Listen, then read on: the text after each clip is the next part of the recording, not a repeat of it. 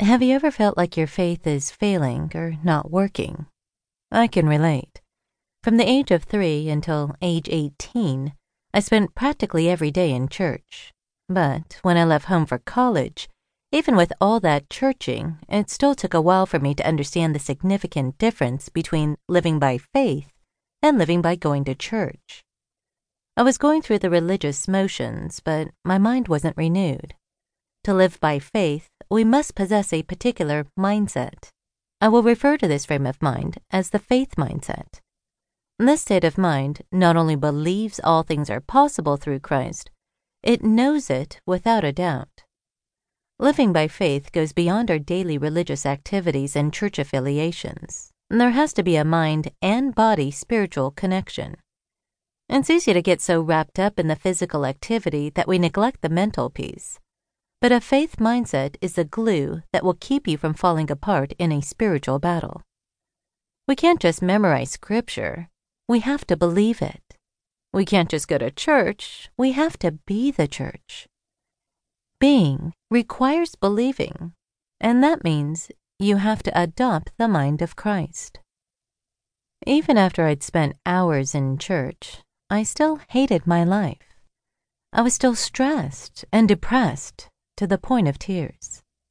See, I'd lifted my hands in worship, I'd taken notes during the sermon, but I had not changed my mind about what I was going through. I was bitter, blaming, and resentful. In my mind, I had every right to be all those things, and more. My marriage had ended, my mom had just died, and in my mind, life sucked. I was a victim of life. I'd gotten a raw deal. That was my mentality. My praise came from the perspective of a victim. My prayers were from the perspective of a victim. I'm here to tell you if you're still thinking from the perspective of a victim and have not yet adopted a faith mindset about what you are facing, you are not living by faith. You are instead living by fear. Fear today produces more fear tomorrow. Worry today produces a harvest of more worry in the future. Feeling like a victim today sets you up for a harvest of being victimized down the line. You know the saying you can lead a horse to water, but you can't make him drink. Well, all the books and sermons in the world were leading me to faithful living, but because I didn't deliberately change my thinking, I was just standing there staring at healing waters, choosing to be powerless. What if the blind man had just sat down in front of the pool of Siloam and never washed the clay from his eyes as Jesus instructed? He'd still be blind. Jesus directed him toward his breakthrough, but it was up to him to do the rest. He had to do his part. He had to have a faith mindset. Many of us are still blind in the area of faith because we've only done part of what the Word instructs.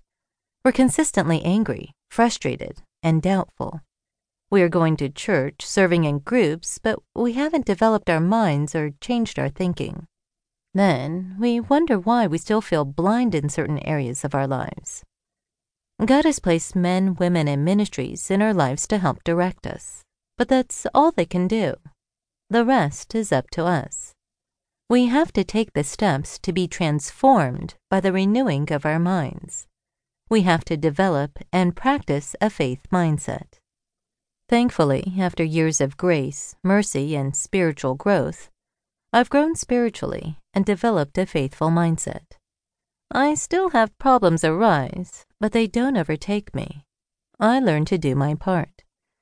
It wasn't enough to hear the word, I had to become a doer also. Be ye doers of the word, and not hearers only, deceiving your own selves. But be ye doers of the word.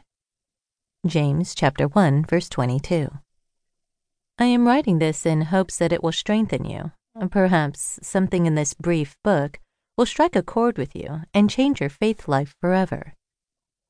But I have prayed for thee, that thy faith fail not, and when thou art converted, strengthen thy brethren. Luke chapter 22, verse 32.